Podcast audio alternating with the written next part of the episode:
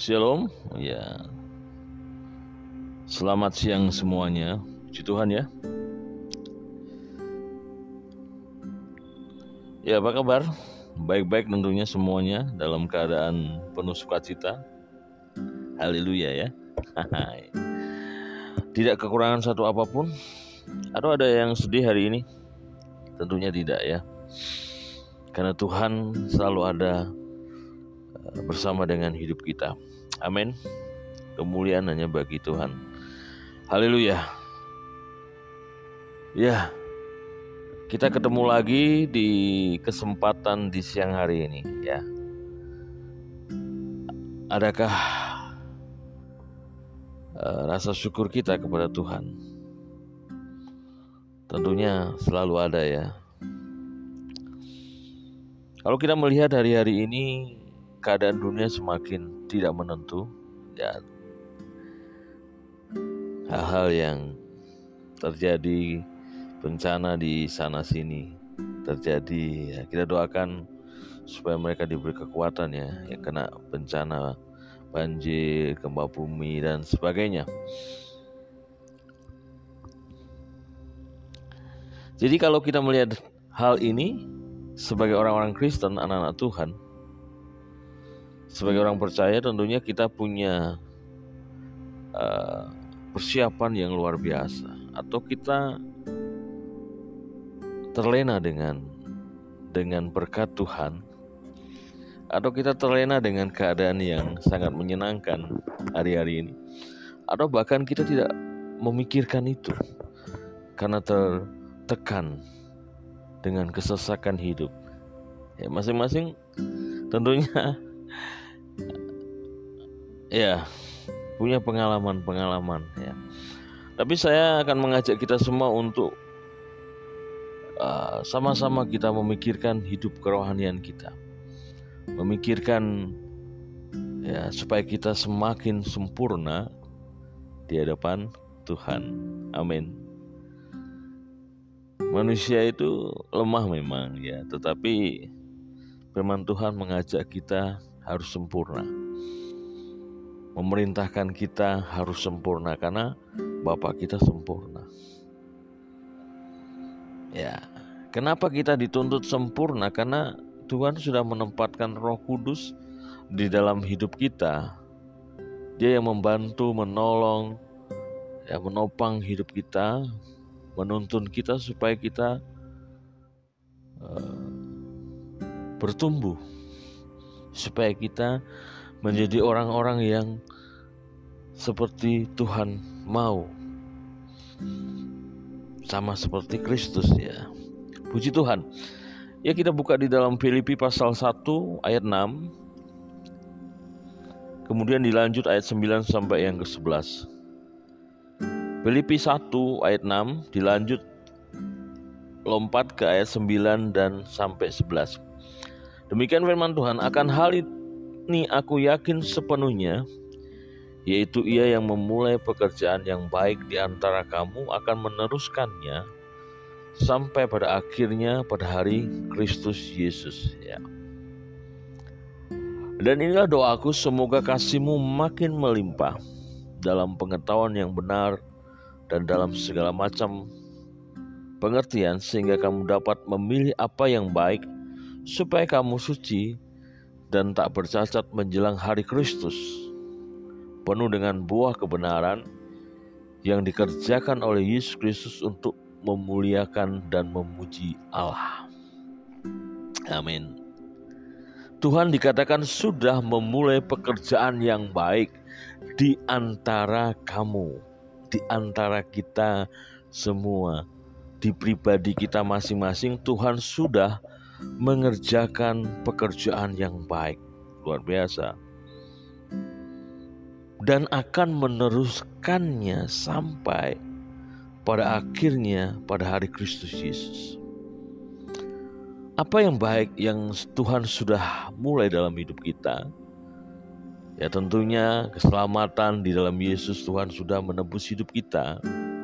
Ya, terus memberikan Roh Kudus, memberikan damai sejahtera, ya, memberikan sukacita dan kasih setia Tuhan yang selalu ada setiap hari dalam hidup kita. Itu hal-hal yang yang baik yang Tuhan sudah mulai dikatakan dan akan meneruskannya sampai pada akhirnya pada hari Kristus Yesus. Apakah kita semua ya teman-teman sudah merasakan hal-hal yang baik dari Tuhan? Yang saya sebutkan tadi keselamatan, Roh Kudus, Tuhan memberikan Roh Kudus. Roh Kudus itu luar biasa bekerja dengan luar biasa dalam kehidupan orang-orang percaya. Kenapa Tuhan mengutus rohnya untuk mendampingi anak-anaknya untuk tinggal di dalam kehidupan anak-anaknya ya karena Tuhan tahu kita ini lemah tetapi supaya pekerjaan yang Tuhan sudah kerjakan dalam hidup kita itu uh, sampai pada hari akhir sampai pada uh, kedatangan Tuhan kali yang kedua. Puji Tuhan. Jadi apa yang sudah kita rasakan perbuatan-perbuatan yang Tuhan lakukan, pekerjaan-pekerjaan yang Tuhan lakukan, apakah itu membekas dalam hati kita, sehingga kita berani memutuskan untuk hidup di dalam Tuhan sungguh-sungguh, mengambil keputusan untuk meninggalkan segala kepasikan, meninggalkan hidup kedagingan kita, meninggalkan dosa-dosa kita dan hidup di dalam kebenaran.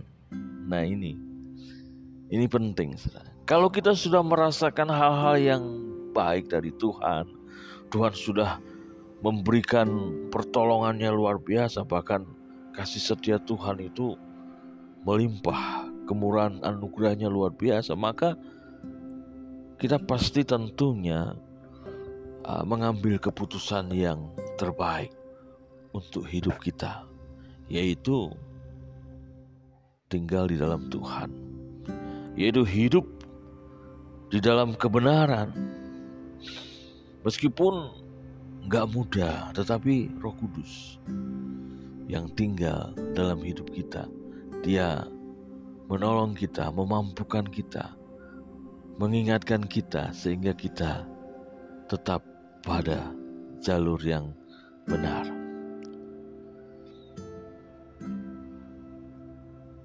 Di ayat yang ke-9 sampai 11 mengatakan dan inilah doaku semoga kasihmu makin melimpah dalam pengetahuan yang benar dan dalam segala macam pengertian sehingga kamu dapat memilih apa yang baik supaya kamu suci dan tak bercacat menjelang hari Kristus penuh dengan buah kebenaran yang dikerjakan oleh Yesus Kristus untuk memuliakan dan memuji Allah.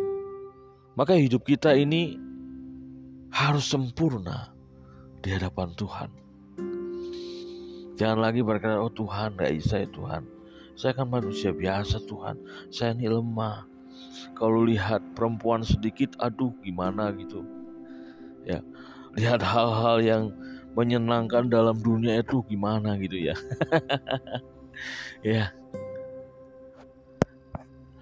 Tapi memang Tuhan mengendaki supaya kita ini suci dan tak bercacat di hadapan Tuhan. Ya. Dosa selalu akan mengintip, Saudara. Mengintip kehidupan kita, teman-teman ya. Bagaimana hidup kita ini terus diawasi. Kalau iblis punya kesempatan, dia akan menyodorkan, menawarkan. Nah, ini bahayanya. Karena kita masih hidup dalam dunia ini, banyak godaan-godaan. Tetapi firman Allah mengatakan supaya kasihmu makin melimpah dalam pengetahuan yang benar dan dalam segala macam pengertian sehingga kamu dapat memilih apa yang baik, supaya kamu suci dan tak bercacat menjelang hari Kristus, penuh dengan buah kebenaran yang dikerjakan oleh Yesus Kristus untuk memuliakan dan memuji Allah kita. Memuji Allah, puji Tuhan. Jadi kasih adalah dasar dari pengajaran Kristus. Kehidupan kasih kita harus semakin melimpah. Kalau orang itu hidup di dalam kasih, maka dia dikatakan sudah ya, dalam bahasa saya sudah ya melakukan namanya hukum-hukum Taurat. Ya kan?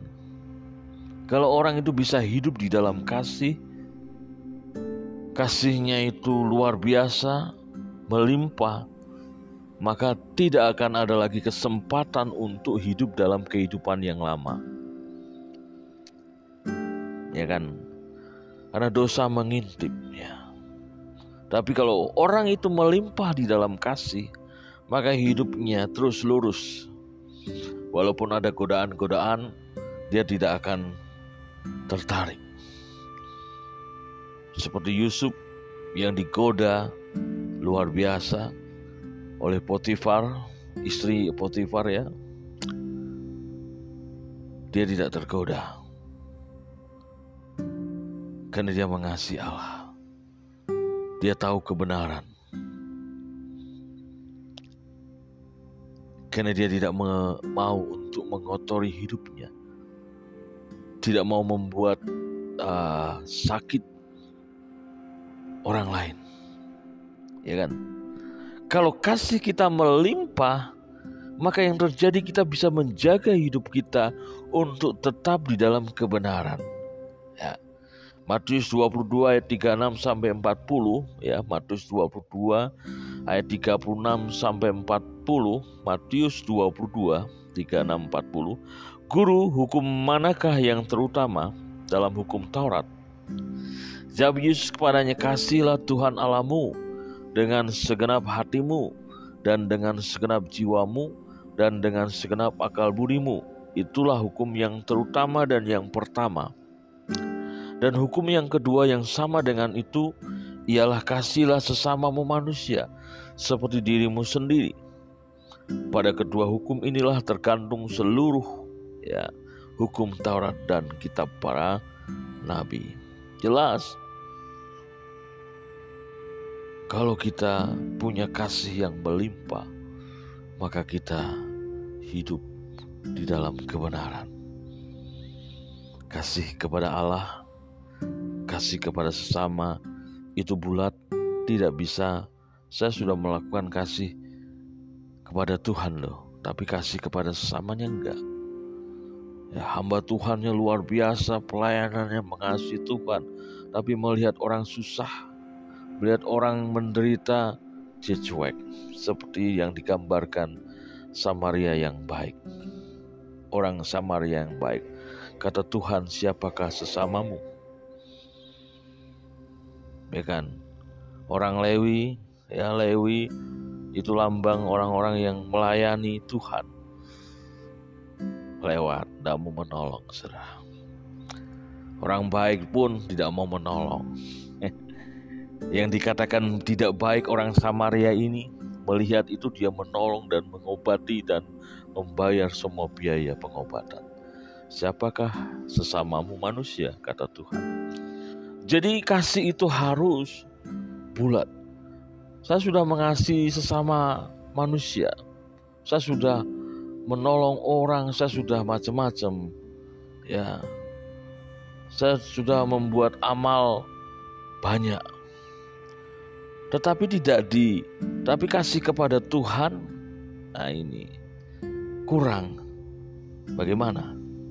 Oleh karena itu kasih itu bulat harus menjadi satu kasih kepada Tuhan, kasih kepada sesama itu harus sejajar. Tidak bisa. Kalau engkau mengasihi Tuhan tetapi engkau membenci saudaramu, itu sama saja bohong. Ya. Jadi luar biasa kasih ini, inilah ajaran Tuhan Yesus kepada kita supaya kita melimpah dalam kasih sehingga kita menjadi sempurna, tidak bercacat. Ya, menjelang kedatangan Tuhan, ya, Kali yang kedua dikatakan, semoga kasihmu melimpah ya. Dan inilah doaku dikatakan, semoga kasihmu melimpah, makin melimpah terus dalam pengetahuan yang benar dan dalam segala macam pengertian. Ini luar biasa. Sudahkah teman-teman semua kasihnya semakin melimpah? Nah ini yang yang tahu diri kita, ya yang tahu Tuhan. Bagaimana kita dengan sesama kita, bagaimana dengan saudara-saudara kita, bagaimana hidup kita dengan Tuhan, ya. Puji Tuhan. Kita melimpah dalam kasih. Itu bukan kekuatan kita, itu karena pertolongan Tuhan, pertolongan Roh Kudus yang ada dalam hidup kita yang memampukan kita kita bisa berbuat kasih kita bisa melimpah di dalam kasih.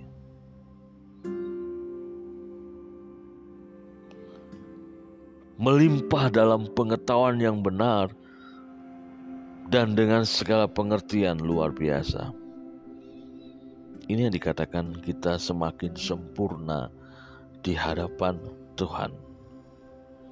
Sempurna di hadapan Tuhan. Dan Tuhan senantiasa akan memberikan hikmat kepada kita untuk memilih yang terbaik, memilih yang baik dari yang terbaik, sehingga kita tidak sembarangan hidup dalam dunia. Kalau kelihatannya dalam dunia ini oke-oke ya, baik semuanya, kelihatannya baik. Tapi yang terbaik adalah apa yang menjadi kehendak Tuhan, itu yang terbaik. Bagaimana kita hidup melakukan apa yang menjadi maunya Tuhan ya. Sehingga Tuhan senantiasa akan berikan hikmat kepada kita sehingga kita dimampukan oleh Tuhan ya untuk memilih yang terbaik. Seperti Maria memilih yang bagian yang terbaik adalah dekat dengan Tuhan Memilih yang terbaik adalah apa yang menjadi maunya Tuhan. Memilih yang terbaik adalah kita melakukan kehendak Tuhan. Hidup di dalam kebenaran itu memilih yang terbaik. Marta itu baik, bagian yang baik. Tetapi Maria memilih bagian yang terbaik. Nah ini luar biasa saudara. Kalau saya bisa uh, gini ya, Tuhan pasti akan berikan hikmat kepada kita. Uh, ketika kita bekerja itu baik, saudara. Bekerja itu baik, luar biasa untuk karena kita punya tanggung jawab ya kita bekerja untuk memelihara uh, istri dan anak-anak kita memelihara keluarga kita itu diharuskan kalau tidak kerja, tidak, tidak makan, kata firman Tuhan. Kalau kita hidup di dalam kehidupan sekuler, maka kerja, harus kerja. Ya, kerja untuk mendapatkan penghasilan untuk kehidupan. Itu baik, sangat baik. Tapi jangan lupa kita harus ambil juga bagian yang terbaik. Seperti Maria, kita harus duduk diam di kakinya Tuhan itu bagian yang terbaik. Kita sudah melakukan yang baik seperti Marta, kita juga harus melakukan yang terbaik seperti Maria, ambil bagian yang terbaik. Dekat dengan Tuhan, jangan lupa untuk dekat dengan Tuhan. Nah ini. Ya. Kita melimpah di dalam kasih kita, kita diberikan hikmat untuk bisa memilih yang terbaik, bagian yang terbaik yang tidak akan diambil oleh orang. Ya. Kita yang ambil. Artinya kita benar-benar berlomba untuk sungguh-sungguh dengan Tuhan. Perlombaan iman ya. Sampai pada kita sampai kepada finish kita menang, kita mencapai garis yang akhir. Puji Tuhan, luar biasa. Oleh karena itu, menjadi sempurna bukan menjadi hal yang tidak mungkin, mungkin karena Roh Kudus yang menuntun membimbing kita supaya kita melimpah di dalam kasih. Jadi memang kalau orang itu sungguh-sungguh sempurna di dalam kasihnya, saudara, atau teman-teman, dia benar-benar dia mencapai taraf uh, iman rohaninya tuh luar biasa. Ya. Tinggal ketiga hal iman, pengharapan dan kasih yang terbesar adalah kasih. Dan firman Allah menjelaskan kalau engkau bisa uh, bernubuat dan macam-macam kalau tidak punya kasih tidak ada gunanya. Kalau imanmu luar biasa tapi engkau tidak punya kasih sama saja nol. Ini yang harus mendasari bahwa yang melimpah yang menjadi sempurna hidup kasih kita. Kasih kepada Tuhan, kasih kepada sama. Ya, hukum kasih itu kita kerjakan, kita lakukan melimpah di dalam kasih, maka ya pasti iman kita mengikuti. Iman kita luar biasa di dalam Tuhan. Karena kita benar-benar mempraktekkan firman, melakukan firman. Tidak hanya mendengar, tetapi melakukan. Tidak hanya mengasihi Tuhan, tetapi mengasihi sesama juga.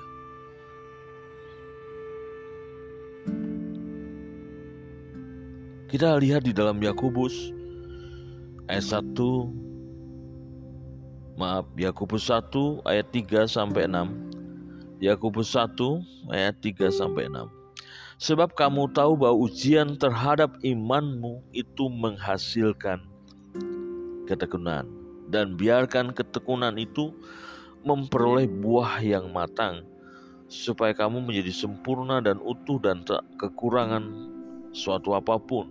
Tetapi apabila di antara kamu ada yang kekurangan hikmat, hendaklah ia memintanya kepada Allah yang memberikan kepada semua orang dengan murah hati dan dengan tidak membangkit-bangkit maka hal itu akan diberikan kepadanya hendaklah ia memintanya dalam iman dan sama sekali jangan bimbang sebab orang-orang maaf sebab orang yang bimbang sama dengan gelombang laut yang diombang ambingkan kian kemari oleh angin. Jadi kita dalam tahap atau tahapan kita menjadi sempurna. Kalau mungkin di tengah-tengah kehidupan kita, perjalanan hidup kita, kita bingung, kita uh, ada persoalan, maka mintalah hikmat kepada Tuhan. Kalau engkau kekurangan hikmat, ketika kita sedang tekun-tekunnya, taat-taatnya kepada Tuhan, ada sesuatu yang loh wah iki kok angelmen ya kan kok angelmen nih ya? Kok susah sekali sulit sekali ini ada apa ini kan. Dihadapkan pada pada hal-hal yang sulit. Maka firman Tuhan ya mengajarkan kepada kita supaya kita memintanya kepada Tuhan dan Tuhan akan memberikannya dengan murah hati jadi memang Roh Kudus yang ada dalam hidup kita ini menuntun kita kepada kesempurnaan seperti Kristus. Kalau kita kekurangan hikmat, maka mintalah hikmat kepada Tuhan luar biasa. Siapa yang kekurangan hikmat hari-hari ini? Saya yakin kita ngerti akan hal ini mintalah hikmat. Sehingga jalan kita tetap kepada Tuhan, tidak ke kanan ke kiri, karena tidak tahu harus berbuat apa, cari jalan lain ya saudara ya. Uh, ya, cari cari yang lain. Waduh, iki kak. Daisa ini akhirnya cari jalan lain, cari ya macam-macam. Tidak seperti itu. Harus meminta hikmat kepada Tuhan. Pandangan kita tetap kepada Tuhan. Langkah hidup kita hanya di dalam kebenaran dan kita hidup terus mengandalkan Tuhan, meminta hikmat ya. Jangan bimbang. mintanya tuh sungguh-sungguh. Karena orang bimbang dikatakan sama seperti orang atau ya sebab orang yang bimbang sama dengan gelombang laut ya. Gelombang laut itu diombang-ambingkan. Kian kemari oleh angin. Bingung sana kemari. Siapa yang uh, ke sana kemari? Di di apa? Digoncang seperti gelombang laut ini ya diombang-ambingkan oleh angin kian kemari. Bingung ya. Diombang-ambingkan oleh pengajaran-pengajaran dunia yang menyesatkan ya. Jadi hidup kita harus punya target target rohani. Orang di tahun yang baru ini sering kali dia mau capai target di tahun ini apa, tapi lupa. Kadang lupa target hidup kerohanian kita. Kita harus punya target. Ya kalau saya boleh kasih apa yang menjadi target, harusnya yang pertama adalah kita semakin dapat menguasai diri, mengontrol emosi kita. Menguasai diri itu penting orang yang menguasai diri itu sama atau melebihi orang yang menguasai kota. Luar biasa. Tidak mudah orang mengontrol emosinya. Gak mudah orang itu sabar, gak mudah. Tetapi ketika kita belajar terus, target kita aku harus bisa menguasai diri. Orang yang menguasai diri di situlah kemenangan luar biasa. Ya, saat kita tenang, itu dikatakan itulah kekuatan. Saat kita sabar, saat kita berdiam diri, ya, tidak terlalu emosional, ya, bisa menguasai diri.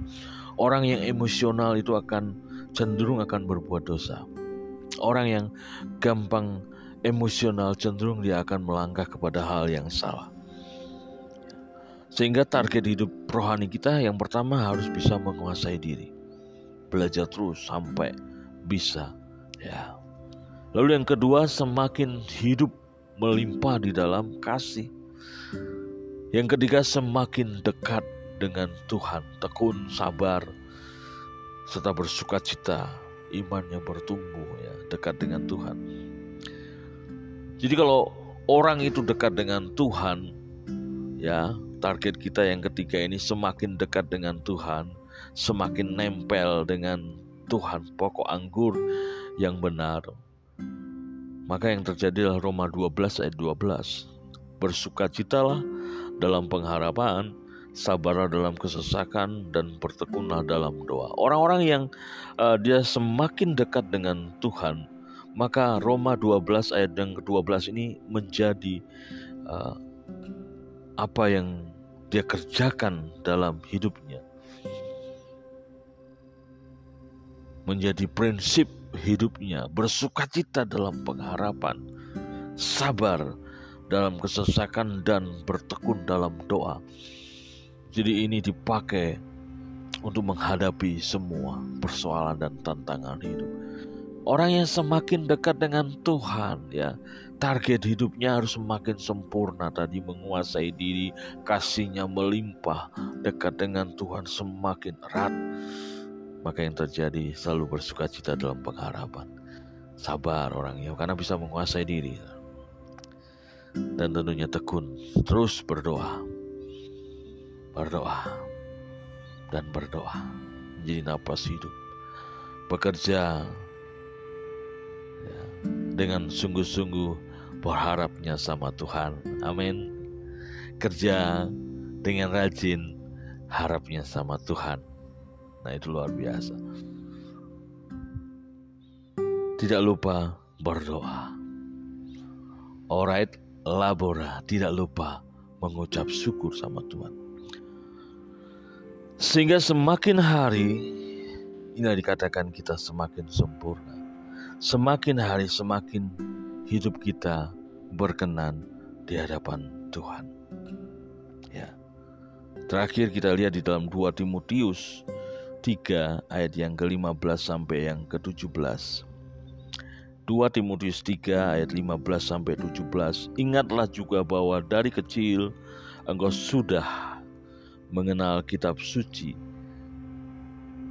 yang dapat memberi hikmat kepadamu dan menuntun engkau kepada keselamatan oleh iman kepada Kristus Yesus. Segala tulisan yang diilhamkan Allah memang bermanfaat untuk mengajar, untuk menyatakan kesalahan, untuk memperbaiki kelakuan, dan untuk mendidik orang dalam kebenaran. Dengan demikian, tiap-tiap manusia kepunyaan Allah diperlengkapi untuk setiap perbuatan baik. Dari kecil kita sudah mengerti kebenaran ya. Siapa yang dari kecil sudah menjadi anak Tuhan, nah itu luar biasa. Sudah berapa tahun kita mengikut Tuhan. Tentunya kita telah diajar oleh Tuhan. Tentunya kita telah banyak ditegur Tuhan. Tentunya kita telah banyak dididik oleh Tuhan. Harusnya ya kita tidak menjadi anak yang bandel. Harusnya kita semakin lebih baik, semakin sempurna. Menjadi sempurna seperti Kristus, sempurna di hadapan Tuhan, hidup berkenan di hadapan Tuhan. Amin. Puji Tuhan, Tuhan Yesus memberkati kita. Haleluya. thank you